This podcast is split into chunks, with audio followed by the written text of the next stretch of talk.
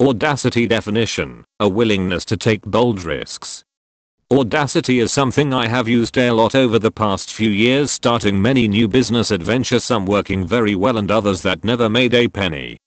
That's the fun of visioning and executing you don't know what's going to happen, but you do it anyway.